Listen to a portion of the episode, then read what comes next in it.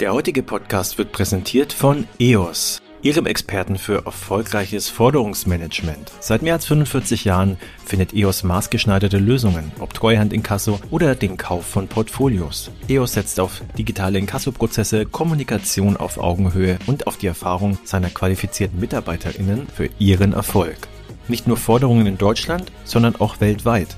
Entdeckt digitales Forderungsmanagement mit EOS unter www.eos-deutschland.de.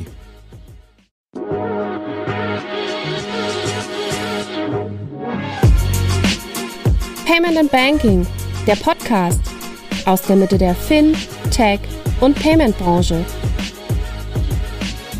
Unser Panel, das letzte Panel, Technologie. Finanzinstitutionen werden heute weltweit wie Technologieunternehmen bewertet. Technologie ist der Werttreiber. Eine weltweite Studie zu Finanzinstitutionen zeigt auch, dass die Spreizung weltweit in der Profitabilität enorm auseinandergeht. Die Spreizung verstärkt sich also. Spreizung, woran liegt das? An Technologie, an User Experience, an besserer operativer Effizienz, die sich übersetzt in Kundenonboarding, in schneller schnellere Abwicklung, effizientere Abwicklung, größere Transformationsrate bei Kunden. Wenn man auf die Scha Zahlen nochmal schaut, profitable Banken, die im obersten Quantil sind, oder nicht nur Banken, Finanzinstitutionen, haben 50 Prozent der operativen Kosten wie normale Universalbanken, die im unteren Quartil sind. Und nicht nur das, das Ertragswachstum bei profitablen Banken im oberen Quantil ist viermal so hoch wie bei den unteren Universalbanken weltweit oder Finanzinstitutionen gehören ja auch Asset Manager dazu. Aber Universalbanken, die sehr stark auf Bilanzwachstum setzen. Technologie ist also der Werttreiber, bestimmt die Finanzwelt, Revolut, junges Unternehmen, schmales Segment, Retail, ein bisschen SMI, 10 Milliarden Marktkapitalisierung. Die größte amerikanische Bank in Bezug auf Marktkapitalisierung, JP Morgan mit derzeit so 340 Milliarden, also Faktor von 34, hat für diese 340 Milliarden 100 Jahre gebraucht.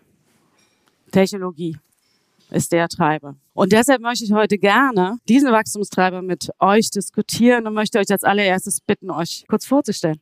Hallo, ich bin Iris. Ich habe die letzten 15 Jahre in Frankfurt verbracht, meine Karriere bei Clifford Chance begonnen als, Anwält, als Anwältin und dann über Projektmanagement in, bei BCG in der Deutschen Bank, wo ich Katrin kennengelernt habe, für die ich da gearbeitet habe. Und dann bei der Silicon Valley Bank fortgesetzt, wo ich zuletzt die stellvertretende Deutschlandschefin war für die Marktfolgeseite und habe mich letztes Jahr selbstständig gemacht. Axel. Ja, hallo. Mein Name ist Axel Wiant, seit 30 Jahren in der Finanzbranche unterwegs, seit 15 Jahren im Bereich Fintech unterwegs und seit äh, sechs Jahren selbstständig mit Lehraufträgen als Investor, als Berater für Fonds, für Fintechs und als Aufsichtsrat. Ich freue mich, dass ich auf dem Panel bin. Kerstin. Danke. Hi, ich bin Kerstin Schneider, Mitgründerin und CFO von Unit Plus. Das ist ein Fintech, das zum ersten Mal Asset Management und Payment sozusagen verknüpft miteinander. Davor war ich sieben Jahre in der Unternehmensberatung für Financial Services, habe also ausschließlich Banken beraten. Das waren eher größere Institute in meinem Fall, aber auch da mit dem Schwerpunkt auf Asset Management, Private Banking und Wealth Management. Also eigentlich eher der kapitalmarktnahe Bereich. Hallo, Andreas, mein Name ist Andreas Wolf. Ich habe zwei Hüte auf. Ich bin einerseits bei Raisin, in Deutschland eher unter Weltsparen bekannt, Wealth-Anlageplattform und bin Chief Commercial Officer bei der Raisin Bank. Klingt ähnlich, ist aber was anderes. Das ist ein Banking-as-a-Service-Anbieter, sprich wir liefern Infrastruktur, Produkte, Backend-Funktionalitäten für Fintechs und andere, um die im Finanzbereich zum Laufen zu bekommen. Perfekt, Dankeschön. Dann lasst uns anfangen, am besten, wir sprechen erstmal über so ein paar Technologien und Technologietrends. Was sind Anwendungsgebiete, was sind Auswirkungen, was kommt noch und was muss auch geschehen?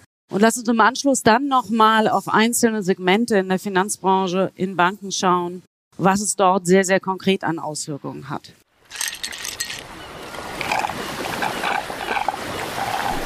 Na, wünschst du dir auch schon den Urlaub zurück? Dann haben wir genau das Richtige für dich. Three Days of Fintech, dein Fintech Getaway zum Jahresabschluss. Payment and Banking feiert die Szene mit drei Tagen Top-Events für Fintech und Digital Finance. Seid vom 16. bis zum 18. November live dabei bei den Fintech des Jahres Awards der Transactions 22 und der CryptX. Los geht's am 16.11. mit den Fintech des Jahres Awards, unserem Gala-Dinner und der großen Fintech des Jahres Show, wo wir die relevantesten und innovativsten Unternehmen aus der Finanztechnologie prämieren. Dieses Jahr bunter und spannender als je zuvor. Weiter geht's am 17.11. mit der Transactions 22, die Rückkehr unseres legendären Events mit den wichtigsten Köpfen der Digitalisierungs-, Payment- und Banking-Branche. Lernt aus erster Hand von den Experten der Szene, was die Fintech-Branche aktuell bewegt und wo die Trends von morgen liegen. Das große Finale steht dann im Zeichen von Web 3.0 und der Blockchain. Erlebt die Zukunft des Internets, der Finanzwelt und der Geldanlage auf der CryptX und lernt von den wichtigsten Köpfen der Branche alles über Trends und Entwicklungen rund um Krypto, Blockchain und digitale Assets. Also, worauf wartest du noch? Sicher dir jetzt deine Tickets und folge dem Link in den Show Notes. Die erste Technologie, die man immer nennt, ist Blockchain. Axel, du hältst Vorlesungen über Blockchain in den USA und in Deutschland. Was muss noch passieren und was sind spannende Anwendungsgebiete in der Zukunft? Ja, also vielleicht erstmal vorab. Wir haben natürlich jetzt den, den Perfect Storm und alle können sehen, dass Krypto nicht too big to fail ist. Das heißt, es gibt in dem Universum keine Sicherheitsnetze, keine Einlagensicherung, keine Zentralbank, keine Regierung. Es wird aber eine Menge Regulierung geben und geben müssen. Das ist auch richtig so. Aber Krypto wird nicht untergehen und die Blockchain-Technologie als langfristige Infrastrukturtechnologie gerade für den Finanzsektor wird sich durchsetzen. Wir müssen der Technologie nur auch die 40 Jahre geben, die wir bis hierhin dem Internet gegeben haben. Das ist, glaube ich, ganz wichtig. Ich sage mal, die Anwendungsgebiete, die ich sehe, wir haben auch vorher schon darüber diskutiert, sind natürlich erstens das Thema Stablecoins. Endlich gibt es ein oder wurde angekündigt ein Euro-denominated Stablecoin. Das ist höchste Zeit. Hing natürlich auch ein bisschen mit dem Zinsniveau zusammen, aber ist auf jeden Fall höchste Zeit. Die Technologie halte ich für sehr vielversprechend. Im Bereich Securities, Tokenization, das ist auf jeden Fall etwas, was sich durchsetzen wird. Und auch hier braucht es Zeit, bis man eine neue Infrastruktur etabliert hat. Ein Thema, das nicht so im, im Rampenlicht der Öffentlichkeit steht, aber das aus der Historie und der Erfahrung der Finanzkrise relativ wichtig ist, sind die Repo-Märkte. Hier kann die Blockchain-Technologie einen unglaublichen Beitrag leisten. Und es wird dazu kommen, dass wir von Intraday Liquidity, dass, dass wir das Thema Intraday Liquidity so lösen, dass man dann stundenweise, halbstundenweise auch Collateral benutzen kann, verfügen kann. Und wenn das kombiniert wird mit AI und Quantencomputing, da kommen wir gleich noch drauf, dann kann man auch, sag ich mal, die, die Collateral-Portfolien noch weiter optimieren. Also da ist ein riesen Optimierungspotenzial und ein riesen Finanzstabilitätspotenzial. Das sind mal so drei, vier Anwendungsfelder, die mir da spontan einfallen. Und ja, es gibt auch schon die ersten Banken, die eine Filiale im Metaverse haben. Mal gucken, am Schluss geht es darum, da zu sein, wo die Aufmerksamkeit der Kunden ist. Und wenn die Kunden halt alle äh, virtuell leben wollen und da den Großteil der Zeit verbringen, dann wird es auch da Angebote von Banken geben, geben müssen. Ja. Und sehr spannend, was du gerade nennst, wenn wir an Blockchain denken, denken wir im Moment immer nur in die Besetzung dieser Technologie in Krypto. Was du nennst, Repo-Märkte, das sind die Kapitalmärkte, das sind eigentlich die großen Bereiche und Geldflüsse, auf die es Auswirkungen hat. Es ist eben nicht nur Kryptowährung. Es geht wesentlich weiter und ich glaube, das wird sehr spannend zu sehen. Andreas, Iris? Ich sehe technologisch zwei Dinge, die ich gerne in der Blockchain sehen würde. Das eine ist das ganze Thema Staking, Energieeffizienz. Ja, das hilft nicht, wenn wir uns jetzt Greenwashing machen oder wenn wir uns Mining neben Geothermalkraftwerke setzen, sondern wir müssen über die Weiterentwicklung des Proof of Whatever die Technologie dahin kriegen, dass das energieeffizienter wird. Das zweite ist Interoperabilität. Das Konzept von Blockchain per se sagt, es wird nicht eine Blockchain geben, sondern es wird halt mehrere geben. Und wenn die nicht irgendwann miteinander sprechen, dann haben wir ein großes Thema. Thema. Also das ist ein was, was ich technologisch gerne sehen würde, was auch hoffentlich bald kommt. Ein, zwei Worte vielleicht, die Use Cases, ich sehe das wie du, B2C, ja, natürlich wird es Krypto geben. Ich weiß nicht, wie vorne, wenn man auf die Hanauer Landstraße geht, in die Autowaschanlage, wie viele Leute auf den Stablecoin Euro warten. Das wird es alles geben, aber ich sehe auch die Haupt-Use Cases im Bereich Smart Contracting, Teilhabe an Besitzwerten, nicht unbedingt der Lamborghini, der auf dem vorigen Panel angesprochen wurde, aber wenn wir demnächst Häuser finanzieren wollen in veränderten Zinsmärkten oder auch andere Sachen, also Smart Contracts und B2B Use Cases sind für mich die, die das Ganze auch treiben sollten als Anwendung für die Blockchain. Letzter Satz. Das Thema Regulatorik, ich glaube eher, wir hängen regulatorisch mehr hinterher als technologisch. Und da geht es um tausend Sachen, ja. Bestimmbarkeit von Sachen, Sachenrecht, Jurisdiktion, Geldwäsche, Datenschutz. Ich weiß gar nicht, wo ich, wo ich aufhören soll. Da wird der Lag eher herkommen als aus der Technologie selber. Blockchain als einer der großen Kritikpunkte in der heutigen technologischen Umsetzung ist langsam, bindet unglaublich viel Energie und die Anzahl der Transaktionen, die man tatsächlich pro Zeiteinheit durchführen kann, ist gering. Was seht ihr da? Ja gut, also ich glaube, wenn ich da nochmal reinspringen darf, dass nochmal, wir sollten nicht den Fehler machen, dass wir eine Technik, die erst ein paar Jahre alt ist, mit dem Stat, also es wird nur den Status quo beurteilen. Wir müssen das Potenzial sehen. Und es gibt in der Blockchain-Technologie im Layer One das sogenannte Trilemma und da geht es um die Frage Sicherheit, Dezentralität und Geschwindigkeit und Durchsatz. Und da wird unheimlich viel Geld reingesteckt, da in diesem Trilemma das zu optimieren. Und es gibt mittlerweile auch schon sehr schnelle sogenannte Layer One Protokolle, die aber allerdings etwas kritischer gesehen werden, was die Dezentralität angeht. Und man wird in diesem Space ein Optimum finden. Ich glaube im Übrigen, wenn ich das noch anfügen darf, einen interessanten Use Case, den ich auch sehe und was ich extrem spannend finde, ist, wenn Real-World Assets verbunden werden mit den Protokollen in DeFi und das Ganze passiert dann in, in whitelisted Environments, weil am Schluss geht es darum, dass ich glaube fest daran, dass das, was automatisiert werden kann, auch automatisiert werden muss. Und am Schluss vielleicht noch, noch ein Gedankenspiel. Stellen wir uns mal vor, wir hätten einen tokenisierten Eigentumsregister, Hypotheken und ich würde quasi das Eigentum an meinem Haus in einen Smart Contract stecken und im Gegenzug kriege ich dann einen entsprechenden Kredit ausgezahlt und dann muss ich monatlich mit Tokens wiederum bedienen. So, dann können wir uns ja alle vorstellen, dass man einen Smart Contract programmieren kann, der wenn 90 Tage lang nichts gezahlt wird, automatisch die Eigentumsüberschreibung macht. Und zwar von dem Hausbesitzer zur Bank. Was will ich damit sagen? Wir müssen uns auch überlegen, in welcher Welt wir leben wollen. Ja, und das geht gegen die Konvention, aber es ist technisch möglich. Und ich sage auch, wenn wir das machen, wird der Hauskredit dramatisch billiger. Ja, weil dann dauert es in einigen Ländern nicht mehr sieben, acht Jahre wie heute noch in Italien, damit die Banken vollstrecken können. Also das ist alles schon technisch, theoretisch möglich. Klar, es braucht auch den Staat, es braucht die digitale Identität, es braucht das digitale Grundbuch. Aber die Effizienzpotenziale sind riesig, nur wir müssen uns immer überlegen, ob wir in dieser Welt, wo dann nach 90 plus einem Tag wirklich Schluss ist, leben wollen. Ja?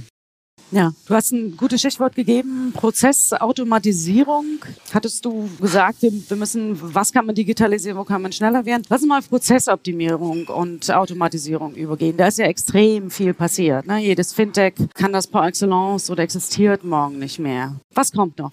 Was ich in dem Bereich besonders spannend finde, ist, dass es viel mehr Optionen gibt als vorher. Also die Frage Make or Buy ist heute viel komplexer und man hat viel mehr Möglichkeiten, weil du hast schon gesagt, ne, viele Fintechs machen das per Excellence. Es wurden auch einfach viele Fintechs von Geldgebern unterstützt, die diese Prozesse von traditionellen Banken und anderen großen Unternehmen ähm, digitalisiert haben, also alle Standardprozesse. Das heißt also, für Standardprozesse gibt es inzwischen günstige Software-as-a-Service-Programme, die in der Cloud laufen, die man noch nicht mal selbst betreiben muss, so dass es da einfach viel einfacher geworden ist, Standardprozesse wirklich gut zu digitalisieren. Weiterhin hat man für individualisierte Prozesse, die nicht so standardisiert sind, auch mehr Möglichkeiten. Zum einen kann man mit einem Bot arbeiten und den quasi menschliches Handeln nachsimulieren lassen. Man kann natürlich ganz normale Software selbst bauen, ja. Das ist wahrscheinlich die langsamste Möglichkeit. Da kommt aber auch Low-Code wieder ins Spiel, wo Prozesse viel schneller als noch vor fünf Jahren durch Low-Code quasi wie mit Lego-Blocks von Programmiercode zusammengesetzt werden können. Das kann sogar jemand, der nicht studiert hat, äh, der nicht ähm, Software Engineering studiert, so wie ich. Ja. Also das demokratisiert quasi auch die Prozessoptimierung, gerade in kleinen Unternehmen wie Fintechs, wo der Bedarf an Entwicklern sehr groß ist und es relativ schwierig ist, Softwareentwickler zu bekommen. Was kommt zusätzlich, glaube ich, auch noch? Einmal der Punkt, dass es deutlich mehr in das Leben überhaupt von Nutzerinnen und Nutzer integriert wird. Momentan ist irgendwie Banking noch so ein gefühlt häufig in der Adaptation Rate auch einfach ein, ein großer Block, der erstmal separat losgelöst ist von dem ganzen Leben. Ich glaube, dass es deutlich integrierter werden kann und auch sollte. Technologie, sagst du, richtigerweise ist auch größtenteils schon da. Deutschland aber oder generell Europa vielleicht noch nicht ganz so, so angenommen. Und wenn man sich jetzt mal zum Beispiel anschaut, in Asien, die sind Beispiel Payments in dem Fall von Cash relativ schnell direkt auf Mobile gegangen, weil sich das eben so in deren Entwicklung sozusagen direkt äh, eingebettet hat. Bei uns kamen eben erst die Karten. Das ist jetzt irgendwie eine alte Legacy, die wir eigentlich rumschleppen und auch so schnell gar nicht loswerden. Und bis zu dem Schritt, dass wir jetzt auch irgendwie mal in Richtung Mobile kommen, das wird eben noch einen Moment dauern, obwohl das eigentlich schon der nächste Step wäre. Also ich glaube, gerade in die Richtung sind wir auch in Europa vor allem, können wir noch schneller sein, was das betrifft. Vielleicht als Ergänzung, ich sehe in dem Thema zwei Sachen, die mich umtreiben. Das eine ist digitale Identität, wir haben es schon angesprochen. Kann nicht sein, dass mein Single Sign-On irgendwie immer Google ist. Warum ist das nicht eine Bankidentität, die auch proven ist? Oder von mir aus irgendjemand anders, aber irgendwie eine GWG-konforme digitale Identität würde viele Dinge leichter machen. Und das zweite ist, das klingt zwar jetzt altbacken, aber wirklich eventbasierte und Realtime-Architektur in allen Prozessen. Weil dieses ganze Thema Embedded Finance, ja, das ganze Thema Payments, auch viele der Probleme, Probleme, die wir heute haben mit Race Conditions und so weiter, hängen halt daran, dass wir immer noch sehr viel Batch Processing machen und halt nicht in Realtime arbeiten. Ja. Dieser ganze Throughput von Maschinen, ja, die sind alle ausgelegt auf Spitzenlasten, statt einfach mal in Realtime Sachen zu verarbeiten. Ich glaube, da sind viele IT-Architekturen noch nicht drauf ausgelegt und das wird die große Challenge, die in alle in eine Architektur und in ein Modell zu kriegen, wo eben Realtime Transactions von allem möglich und der Standard ist. Also ich glaube, dass wir noch einen Schritt weitergehen müssen bei der Automatisierung und auch beim, beim Payment. Und ich sage mal, die Vision ist eigentlich für mich das Facebook Libra Projekt, ja, das ja gescheitert ist. Wahrscheinlich, weil es zu schlecht kommuniziert wurde, weil es von Facebook selber kam und weil es auch unmittelbar eine weltweite Währung mit Reichweite 2,5 Milliarden Leute geschaffen hat. Aber eigentlich die Idee, dass man in einer App auf den Knopf drückt und sagen wir mal, bilateral Geld verschieben, äh, verschicken kann und Geschäfte in, in Millisekunde machen kann, in, in, in einer App äh, integriert, in meiner Plattform integriert, in meiner Kommunikationsplattform integriert, das ist doch eigentlich das, wo wir, wo wir hinwollen. Ja, heute gehe ich in den Laden und spreche mit den Leuten und dann lege ich das Geld auf den Tisch und in der, in, in, in der anderen Welt bin ich in meiner, meiner App, in meinem LinkedIn, meinem Facebook Facebook und da will ich dann auch Transaktionen machen können. Ja? Und da sind wir wieder bei der Stablecoin-Technologie. Da ist Potenzial drin und das ist eigentlich etwas, was wir automatisieren müssen. Ja? Dann können wir unheimlich viele Friktionen rausnehmen. Iris, du sprachst Low-Code-Softwareentwicklung an. Sag doch noch mal ein bisschen was dazu.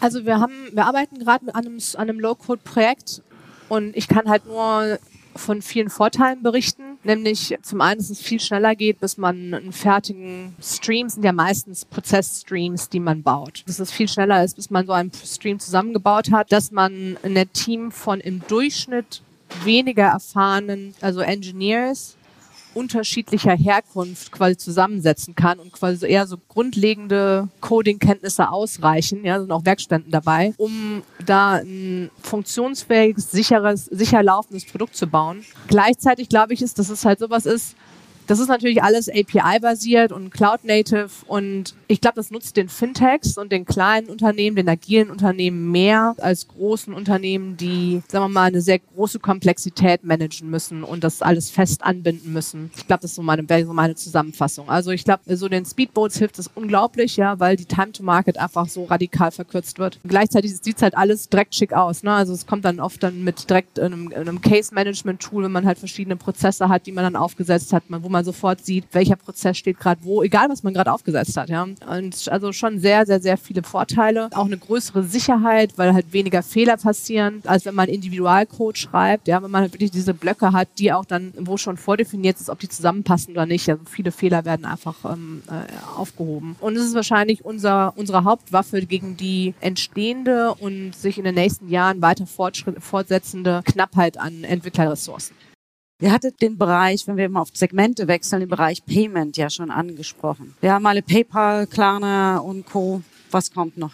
Also aus meiner Sicht, Prepaid Credit Debit, alles irgendwie bekannte Begriffe. Du hast gerade auch schon bei Now Pay Later genannt, äh, vorhin auch schon gehört. Mit Krypto kann man eben auch mittlerweile bezahlen. Das, was ihr vorhin auch schon gesagt hattet, warum das nicht koppeln an tatsächlich Kapitalmärkte und warum eigentlich nicht reale Assets auch in den Zahlungsverkehr bringen, weil de facto ist doch alles, mit dem wir gerade bezahlen, da ist doch die Funding Source dahinter, Cash, das ist irgendwie inflationsunterworfen und gerade bei einer niedrigen Zinsphase, ja, wird eben weniger wert. Warum nicht mit produktiv arbeitendem Kapital Personal bezahlen. Und da sehen wir sich von Unit Plus natürlich auch, aber äh, sehe ich auch insbesondere große Ansatzpunkte und später mal weitergedacht, warum nicht irgendwann mit dem NFT bezahlen, wenn ich denn möchte. Also das sind, glaube ich, so Schritte, die nach und nach jetzt noch kommen. Also analog wie virtuelle Assets in die Bezahlströme mit aufnehmen. Ja, Erweiterung. des Mhm. Ganzen? Ich glaube tatsächlich im Payments-Bereich sind wir auf einem gewissen Plateau. Es wird natürlich optimiert nach Convenience und da noch ein bisschen Integration und da noch ein bisschen Integration. Für mich ist das Thema die Connect zur Identität wieder wichtig. Ne? Also heute weist mich halt die Karte oder mein Smartphone, mein Wallet aus. Ja, das ist zwar jetzt nicht mehr die Karte, sondern das Smartphone, aber ich muss halt immer noch irgendwas dabei haben, ohne jetzt zu irgendwie Hollywood-mäßig zu klingen. Aber irgendwann hoffentlich reiche ich. Ja, also irgendein Merkmal von mir, was ich nicht an oder ausziehen oder dabei haben muss, um halt auch Payment auszumachen. Ob das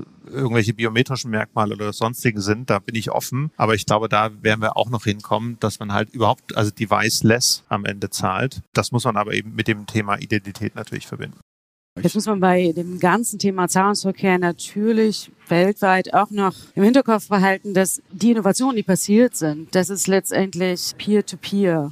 Ja, das ist im de facto Privatkunden-SMI-Bereich. Wenn man ein Stück weiter geht, wo sind die großen Geldvolumina, die weltweit bewegt werden, dann gehen wir aufs 15. Jahrhundert auf ein Protokoll kein technisches auf Swift zurück und auf den darunter liegenden die technische Umsetzung. Spannend ist ja eigentlich zu sagen, die großen Geldströme, was passiert damit, was kann da technologisch in den nächsten, sagen wir mal, zehn Jahren passieren. Ne? Ja, ich meine, in dem Moment werden dann natürlich auch die Zentralbanken nervös. Ja, bisher, solange das in den Privatbankenbereich sich im, im Private Banking sich abspielt mit den PayPals und Co. ist das das eine Spiel. Sobald die großen Zahlungsströme dann interessant werden und sich verändern, Ja, ich glaube nicht, dass die Zentralbanken da nervös werden. Also die Zentralbanken haben natürlich zumindest mal etwas widerwillig, aber haben den Zug der Zeit erkannt und das Thema ist CBDC.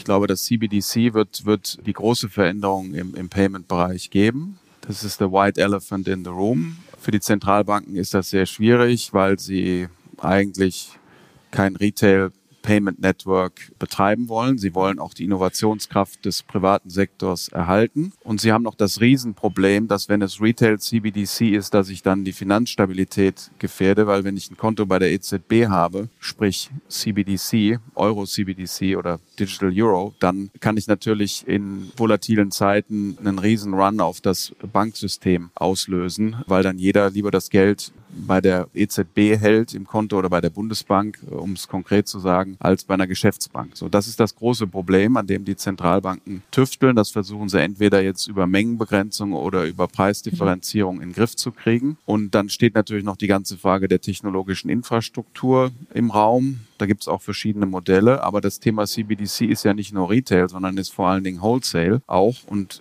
da gibt es auch schon eine Menge Experimente, eine Menge Prototypen und da verspreche ich mir ähnlich wie bei den Repo-Märkten auch durch DLT, durch Blockchain-Technologie erhebliche Vereinfachungen. Die Bank of Italy ist, ist äh, Banca d'Italia ist da auch schon zum Beispiel relativ weit unterwegs und das findet natürlich etwas außerhalb der Öffentlichkeit statt. Das ist auch closer to home für die Zentralbanken, aber ich glaube, dass das, glaube ich, die größte Veränderung geben wird. Und am Schluss stellt sich die Frage, ob man das Thema der EZB oder der Fed überlassen sollte oder ob man nicht hier auch gesetzgeberisch tätig werden sollte, weil am Schluss äh, ist das eine politische Entscheidung und das sollten wir nicht der EZB überlassen, sondern das ist aus meiner Sicht ganz, die ist nämlich an der Stelle conflicted und wir sollten es politisch machen und wir sollten es so machen wie in den USA, Presidential Proclamation und sag ich mal, auf der, auf der EU-Ebene in Auftrag geben, was wir da eigentlich haben wollen und das Thema nicht nur, sage ich, bei der EZB belassen. Ja. Aber wenn ich da gerade einmal einhaken darf, ist denn aus deiner Sicht, springt man da sozusagen aus deiner Sicht direkt drauf oder ist es, ist es nicht eigentlich so ein inkrementeller Schritt, dass man eher sagt, erstmal muss Swift, was du gerade erwähnt hast, eigentlich noch deutlich schneller oder besser laufen, beziehungsweise auch wenn man jetzt an Lastschriften denkt, das dauert immer seine Zeit, muss es da nicht mehr Realtime erstmal geben, bevor man auf so ein Thema geht? Ja gut, das gibt's ja schon. Also in den USA gibt's ja FedNow. Das Realtime-Payment kriegt man schon relativ gut hin. Ne?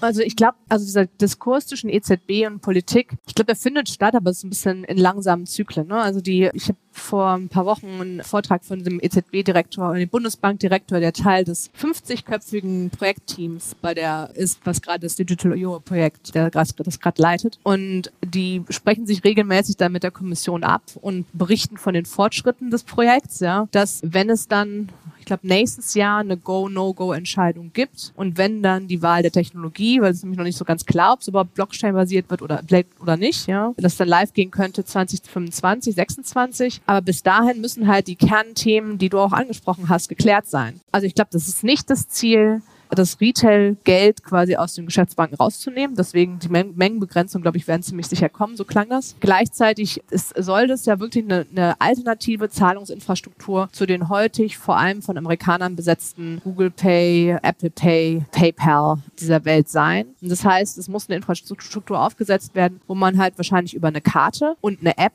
quasi ein weiteres Konto hat mit Zentralbankgeld drauf und damit ein weiteres kostenloses und infrastrukturstarkes Zahlungsmittel. So, jetzt ist halt auch immer die Frage offen, braucht man das denn wirklich? Weil aus Retail-Sicht funktioniert das auch mit Google Pay ganz gut.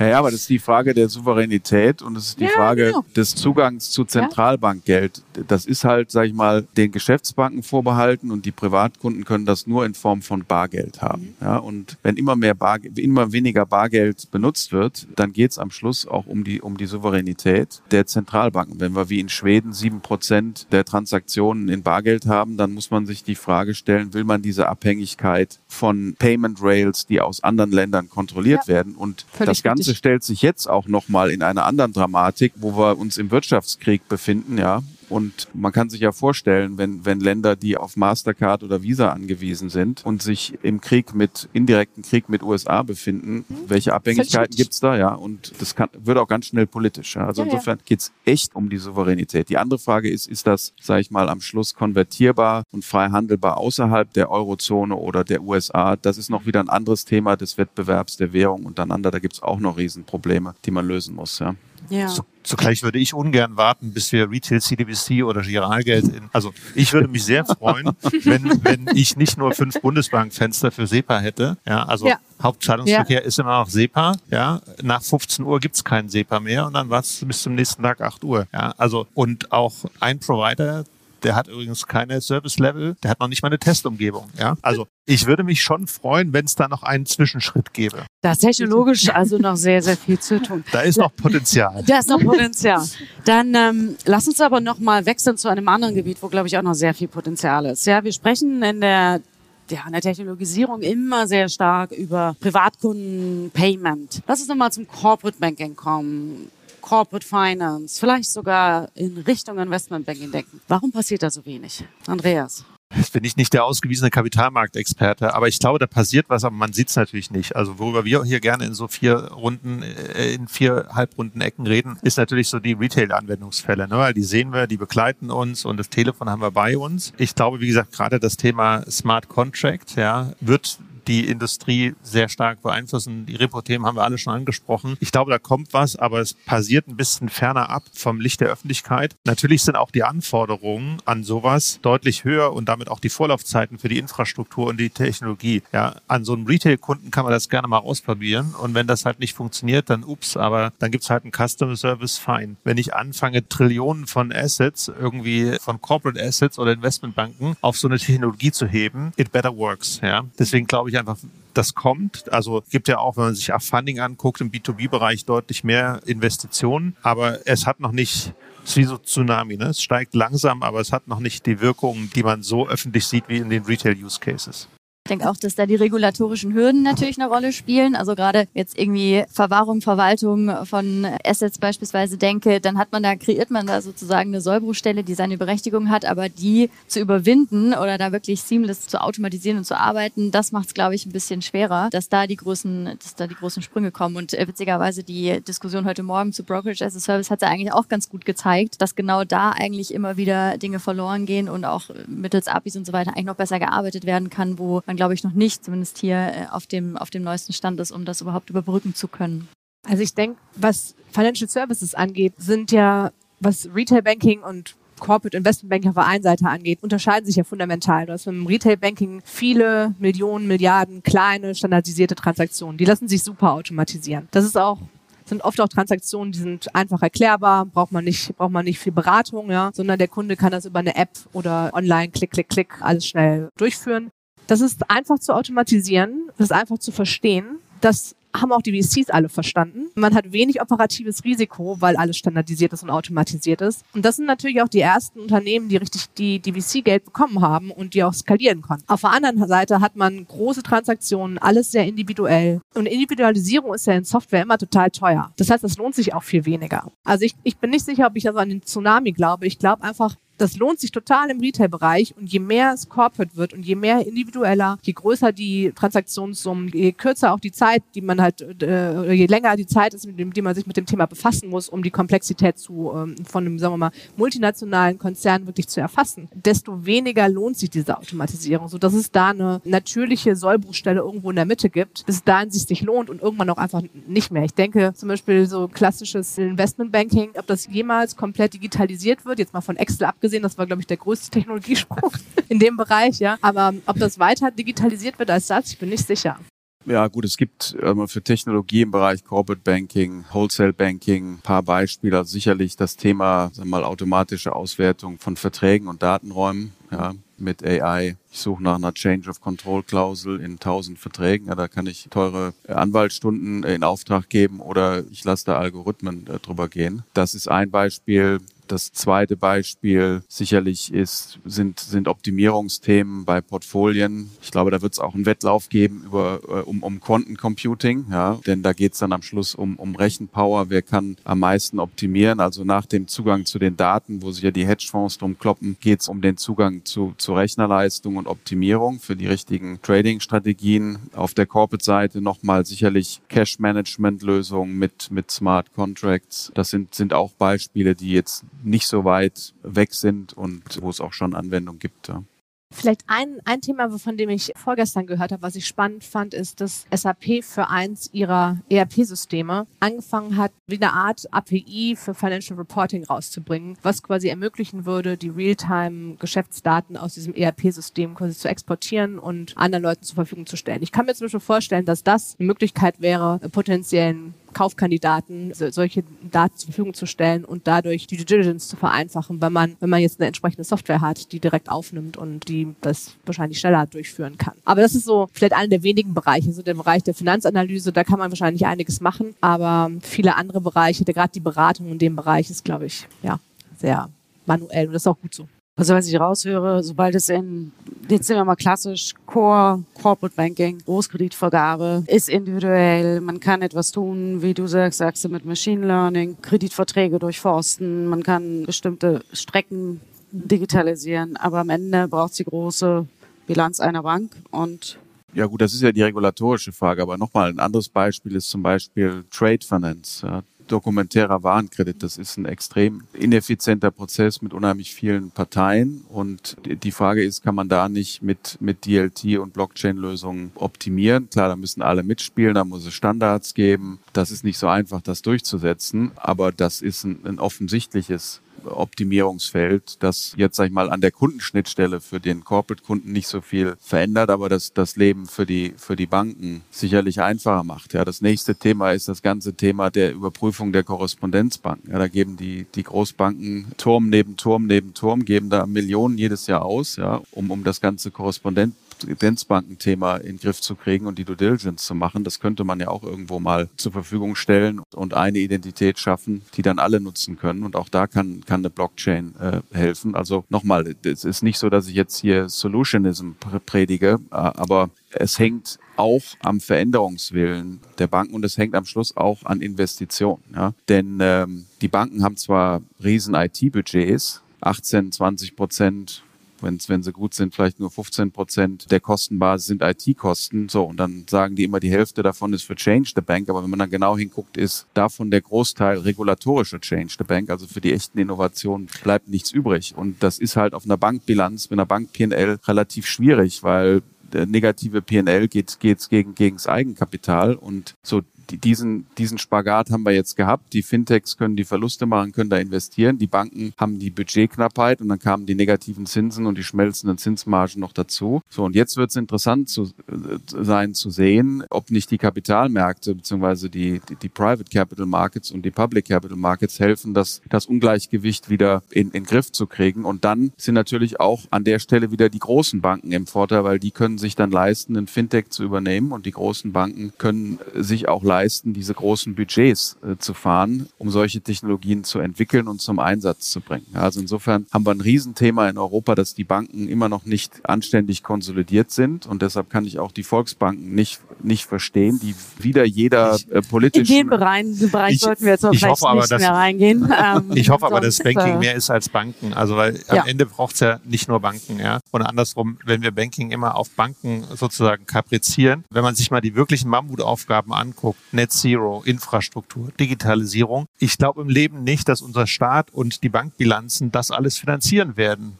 Ja. ja. Und wir sprechen immer oder auch äh, so ab bisschen despektierlich über den grauen Kapitalmarkt, aber es ist ja an sich Geld da. Es ist ja nicht so, dass sowohl Innovation als auch Geld fehlt. Es ist halt nur, Absolut. wie es in die, wie es dann einfließt. Ja, das ist eine andere Sache. Insofern wenn die großen Banken ihre Hausaufgaben nicht machen, und ich sehe es im Moment nicht und die können sich auch nicht leisten, hoffe ich eher, dass man andere Strukturen findet, über die halt auch Geld und Innovation und Investitionskraft in die Realwirtschaft fließen können. Weil nochmal die Großprojekte werden Bankbilanzen ja. und Staatsbilanzen nicht finanzieren. Aber, Aber lass, uns mal, lass uns mal weg von nicht mehr Technologie. Okay. Genau, lass uns mal zurückkommen auf unser auf unser Thema Technologie des, des des Panels. Wir laufen auch langsam auf die aufs Ende unserer Zeit zu. Ich würde aber gerne, wir haben über Corporate Banking, so ein Stück Investment Banking, Payment gesprochen. Ich würde ganz gern von Kerstin nochmal zum Schluss Abschluss hören, Privatkundenbanking, haben wir so ein Stück vernachlässigt, haben gesagt, ist schon super viel passiert, sprechen wir ständig drüber, erfahren wir ständig, indem wir unsere Apps öffnen. Was siehst du noch?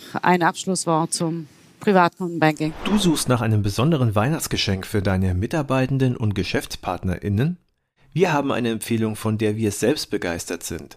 Sondermoment entwickelt Icebreaker-Fragespiele für Teams, die inspirierende Gespräche fördern und Teamzusammenhalt stärken. Und das auf Deutsch und auf Englisch.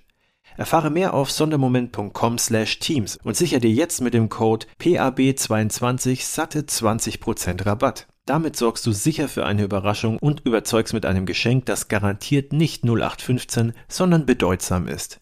Sondermoment.com slash Teams. Was ich da noch sehe, also insbesondere tatsächlich Technologie, vielleicht nicht unbedingt der krasseste Technologietreiber, aber tatsächlich eine deutliche Vereinfachung, mehr Flexibilität in diesem ganzen Thema, dann aber auch schwingt mit UX, UI deutlich einfacher machen als das, was es irgendwie heute ist. Ich bin ehrlicherweise enttäuscht im Privatkundengeschäft. Also was habe ich in die letzten zehn Jahre dazu gewonnen? Ja, ich kann mein Handy voranhalten. Ich kriege irgendwie bunte Charts irgendwie meines Kontos, woher es, wo ich es ausgegeben habe und ich kann eine Überweisung abfotografieren. Aber ehrlich, viel mehr Also ich, ich hoffe, ich bin jetzt selber nicht im, im Privatkundengeschäft aktiv äh, in meinem Job, also als Raisin Bank, aber ich hoffe schon, dass da noch irgendwas kommt. Und wenn es nur die vernünftige Auswertung von Daten ist, die mir dann sagt, bitte kauf nicht das dritte Paar Schuhe nochmal nach oder so. Also ja. Das dritte Paar Schuhe. Wunderbar. Dann als allererstes schon mal ganz herzlichen Dank an euch. Ich muss auch insbesondere sagen, danke an Iris. Die hatten mich heute Geburtstag und hat trotzdem gesagt, sie kommt. Und damit möchte ich gerne an Mike übergeben und die Diskussionsrunde eröffnen. Sofern es äh, Diskussions noch Fragen gibt. Ich schaue in die. Äh, doch, es gibt. Oh, kleine Runde, aber es kommen noch Fragen. Das ist sehr schön. Wir diskutieren, wir haben einen enormer Technologie-Stack aktuell. Und wir können mit dieser Technologie so viel anfangen und wir alle debattieren seit Jahren, was wir zusätzlich noch machen können. Und Sie haben vollkommen recht. Wieso soll ich jetzt 1000 Euro für den Eintrag in der Grundbuch für eine Immobilienfinanzierung, wenn ich das mit einem Smart-Vertrag-Kontrakt mit 10 Euro Gaspreis in der Blockchain machen kann? Oder wozu kostet mir die Immobilie 2% zusätzlich für den ähm, Notar, wenn ich das auch mit dem Blockchain machen kann. Es gibt aber eine dritte oder eine weitere Dimension. Und zwar, wir haben in Europa alleine 30 Millionen Menschen ohne Zugang zu Bankkonto. Noch mehr ohne Zugang zu Kapital. Weltweit sind die Zahlen noch besorgniserregender. Und wir haben diese enorme Technologie-Stack, was wir nutzen können, aber wir haben nicht genug Use Cases. Wie machen wir die Dienstleistungen, die Finanzdienstleistungen zugänglicher? Und die Frage ist, sehen Sie dort Potenzial? Weil wenn die nächste digitale Revolution mehr Menschen anteilig weltweit abschneidet, ist es kein Erfolg. Ist das eine gesellschaftspolitische oder politische Frage, eine Technologiefrage? Ja gut, das ist, also die Technologie erlaubt schon, also mit relativ geringen Kosten, ich sag mal, auch an, an Kunden heranzutreten und Kunden zu bedienen, die nicht den Customer Lifetime Value haben, den, sage ich mal, den man braucht, um in einer Filiale oder, oder woanders mit einem höheren Kostenapparat bedient zu werden. Also da hat die Technologie schon unheimlich viel verändert, weil am Schluss kann ich alles hier über ein Handy machen. So, das ist mal der erste Punkt. Der zweite Punkt ist, dann hängt es natürlich häufig daran, an, auch an der, an der Identität und der Identifizierung. Das ist auch ein Thema. Das ist dann sicherlich ein, ein politisches Thema. Ja, das darf man nicht vergessen. Aber das Thema, dass ich zum Beispiel ja, ETFs oder also Anlagevermögen wirklich in Bruchteilen anbieten kann, ja, Stichwort Acorn und andere, das zeigt ja auch schon, dass ich eben über die Technologie und die Fraktionalisierung eben auch Leute bedienen kann und, und Leuten Zugang zu den besten Finanzlösungen geben kann, ja, was vorher nicht möglich war. Ja, ich glaube, was man dann allerdings nicht vergessen darf, ist die, das Thema Financial äh, Education. Das gehört für mich zum Thema Financial Inclusion auch dazu. Und dann sind wir bei einer gesellschaftspolitischen äh, Diskussion. Ja, aber absolut würde ich unterstreichen, Technologie ist ein Enabler für mehr Financial Inclusion auf jeden Fall. Ja. Und schwierig wird es noch, ein letzter Satz, wenn man sieht, dass sich die Banken immer mehr aus der Fläche zurückziehen und mhm. dann bleiben jetzt gerade in älteren Gesellschaften Leute zurück, die nicht mehr so technologieaffin sind, ja, wie meine 82-jährige Mutter, obwohl die wird mich wahrscheinlich böse angucken, wenn ich, wenn ich das sagen würde. So, das ist natürlich jetzt im Übergang ein, ein Riesenthema. Ja. Aber auf jeden Fall mehr Financial Inclusion durch Technologie. Ja. Wir haben hier noch eine Frage. Genau, hallo, mein Name ist Jan Philipp. Ich habe eine Frage und zwar, ich, oder erstmal eine Anmerkung. Ich war sehr happy darüber, dass gerade nochmal erwähnt wurde, dass wir auf jeden Fall irgendwie CBDC benötigen, einfach nur, damit auch zum Beispiel im Capital Debt Market, dass wir da überhaupt die ganzen Use Cases mal umsetzen können. Weil aktuell wird ja viel über Finanzierung gesprochen, aber niemand kann durch Smart Contracts da vernünftig was umsetzen, weil wir immer noch keinen digitalen Euro haben. Also das nur vielleicht kurz als Anmerkung. Meine Frage geht genau in diesem Bereich äh, Educational Banking gerade nochmal rein oder Financial Literacy, wie man es auch immer nennen mag. Was glaubt ihr, vielleicht in die Runde gesprochen, was es da zukünftig in den kommenden drei bis fünf Jahren vielleicht im Retail Banking für Trends geben wird? Fokussiert sich das alles auf das Thema Gaming oder was gibt es noch für weitere Lösungen? Hoffentlich nicht. Ja. Warum nicht? Weil es zu gefährlich ist. Also ich meine, ist ja jetzt schon so, dass jugendliche Kinder in, in Spielen irgendwie viel Geld für virtuelle Gegenstände ausgeben, wo man sich im Nachhinein dann fragt, okay, ähm, vielleicht okay, hätte es auch eine anderen sinnvolle Verwendung gegeben, ja. Und das ist kein reeller Gegenwert, dagegen steht. Das ist natürlich dann auch immer total gefährlich, ja. Wenn man da, äh, also auch eigentlich am Ende, am Ende auch ein Inclusion-Thema, ja. Wie schützt man die Leute vor solchen Spielen, die sie quasi mit neurologischen Methoden dazu bringen, immer mehr Geld da auszugeben, ja. Das ist aber auch wieder eher eine gesellschaftspolitische Frage. Kommt auf die Frage zurück, wie wollen wir eigentlich leben? Was wollen ja. wir? Was lassen wir zu? Du hattest es vorhin in einem ich, Kontext angesprochen. Ich glaube, es braucht sowohl öffentlichen Diskurs dazu, solche Themen müssen halt auch diskutiert werden. Geld ist immer noch ein Tabuthema. Ja? Wer redet über Geld? Und es geht bis hin zu, was haben wir eigentlich für Schulfächer? Ja? Also die Schulfächer haben sich in den letzten 60 Jahren unwesentlich geändert, der Kanon. Das ist übrigens auch historisch. Ne? Also es gab früher mal ein Fach Rhetorik, das war Pflicht an deutschen Schulen. Das ist dann irgendwann rausgefallen. Ich sehe wenig Innovationen, auch den Fächerkanon äh, sag mal, zu überarbeiten. Mhm. Jetzt gibt's dann vielleicht POVI in Englisch, ja, das ist schon mal ein Fortschritt, da legt man zwei Fächer zusammen und verbindet die, aber mal wirklich zu sagen, ja, bis hin zu, sollte nicht jeder ein Grundwissen über Wahrscheinlichkeit haben, über Geld haben und so weiter und eben auch eine digitale Bildung und eben den Umgang mit digitalem ja. Geld. Das geht von der gesellschaftlichen Debatte bis rein in was erzählen wir unseren Kindern in der Schule? Ja, Play to Earn ist, glaube ich, nicht die Antwort. Ja. Ja, Axie Infinity ist nicht die Antwort und die Gamification von, von Geldanlage und Retail Brokerage Trading ist gefährlich. Ja? Äh, und wir reden Bei über, Pay Later auch. Ja. Ja, absolut. Wir reden, wir reden über, wir reden über dann wieder Financial Education und wir reden auch über über Suchtverhalten. Ja? Ich bin Das da im, im Grundsatz total bei. Auf der anderen Seite kann man sich natürlich trotzdem die Frage stellen, warum holt man die Leute nicht genau da ab, wo sie gerade stehen in ihrem Leben? Und wenn das im Zweifel irgendwie 80 Prozent der Zeit irgendwo in der virtuellen Welt ist, im Zweifel versucht man sie darüber irgendwie zumindest abzuholen und dann vielleicht irgendwie in eine vernünftige Richtung zu natten oder so. Aber zumindest, ich glaube, diese Integration in, den, in diese Individualität wo man gerade steht als Person. Das, der 18-Jährige ist anders als die 29-Jährige, auch was die Bedürfnisse im Banking betrifft und auch wie sie sich verhält und so. Ich glaube, da muss Banking auch insbesondere nochmal stärker rein. Wir sind leider tatsächlich am Ende unserer Zeit angekommen. Ich glaube, es gibt noch noch- eine Frage, eine, eine Frage, Frage. gibt es noch. Ja. Dann gerne. Ich habe noch mal eine Frage zum digitalen Euro, weil ähm, High Level agree, aber wenn ich dann mal in die Details gehe, Souveränität ist für den Endkunden da draußen völlig irrelevant. Genau. Und im Bereich der Infrastruktur läuft es alles auf Tipps raus. Und du hast äh, das SEPA-Beispiel äh, genannt. Ähm, Tipps ist jetzt auch keine wirklich gute Infrastruktur, äh, die insbesondere viel, viel, viel teurer als die SEPA-Infrastruktur ist. Also von daher ähm, ist äh, Glauben, glaubt ihr, dass der digitale Euro nochmal die Kurve bekommt zu einem Produkt, was ein Problem beim Kunden löst auch wirklich technologisch stärker nach vorne geht? Oder wird es dann eines von vielen digitalen Payment-Initiativen, die wir mal getrieben haben und äh, über die dann keiner mehr sprechen will später? Ich denke, das wird am Ende eine von mehreren, mehreren Möglichkeiten sein. Und es gibt schon einen positiven Effekt auch für den Endkunden. Der kommt aber so ein bisschen hintenrum, nämlich weil er eine Alternative schafft zu den, zu den US-Bezahlungsdiensten und damit die Gebühren für die Händler senkt. Die sind ja mit Interchange Regulation in Europa eh schon geringer, aber einfach da noch einen zusätzlichen Wettbewerber auf den Markt zu bringen, der nicht da aus der, aus der Ecke kommt. ich glaube, das wird am Ende helfen, äh, auch dann die Preise für die Endkunden zu senken. Aber es ist halt ein, es ist ein Second-Order-Effekt, ja, weil genau wie du sagst, ne, ähm, erstmal funktioniert für den Endkunden ja alles und ich meine, vorher hat auch niemand mehr Geld für Öl bezahlt, bloß damit es nicht aus Russland kommt, ja.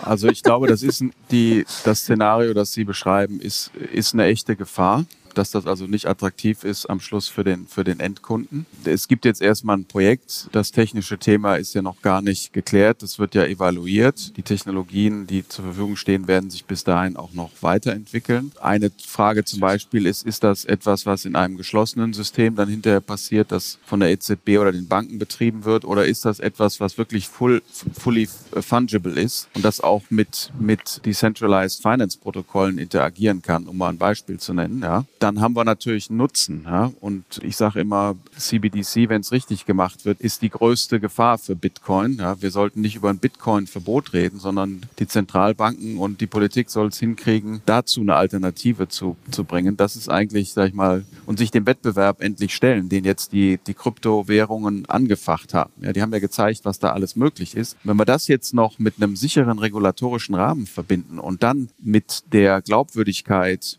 die EZB hoffentlich in ihrer Zinspolitik jetzt nicht verliert, dann haben wir, glaube ich, wirklich was hinbekommen. Und dann können wir auch echt Kosten einsparen als Gesellschaft und am Schluss auch für den Verbraucher Nutzen stiften. Ich bin skeptisch. Ich bin auf deiner Seite. Ich glaube tatsächlich, dass ich das nicht, äh, ich glaube, so viele ungeklärte Fragen, wo ich noch überhaupt keine Lösung sehe, von Anonymität, wer hat meine Daten, wenn ich irgendwas zahle und so weiter.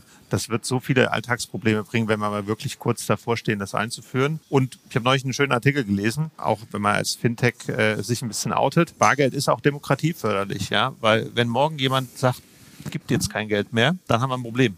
Ja, insofern, ich glaube, es wird eine Koexistenz von vielen Systemen geben. Das wird es auch geben, aber ich glaube nicht, dass in zehn Jahren das das dominierende Zahlungsverkehrsmittel äh, ist. Wir werden es erleben, oder? Hoffentlich. Jetzt gibt es ja, hoffentlich, genau. Jetzt gibt es natürlich ein paar Technologiethemen, die wir heute noch nicht angesprochen haben. Und ich freue mich auf die nächste Bex. Danke sehr.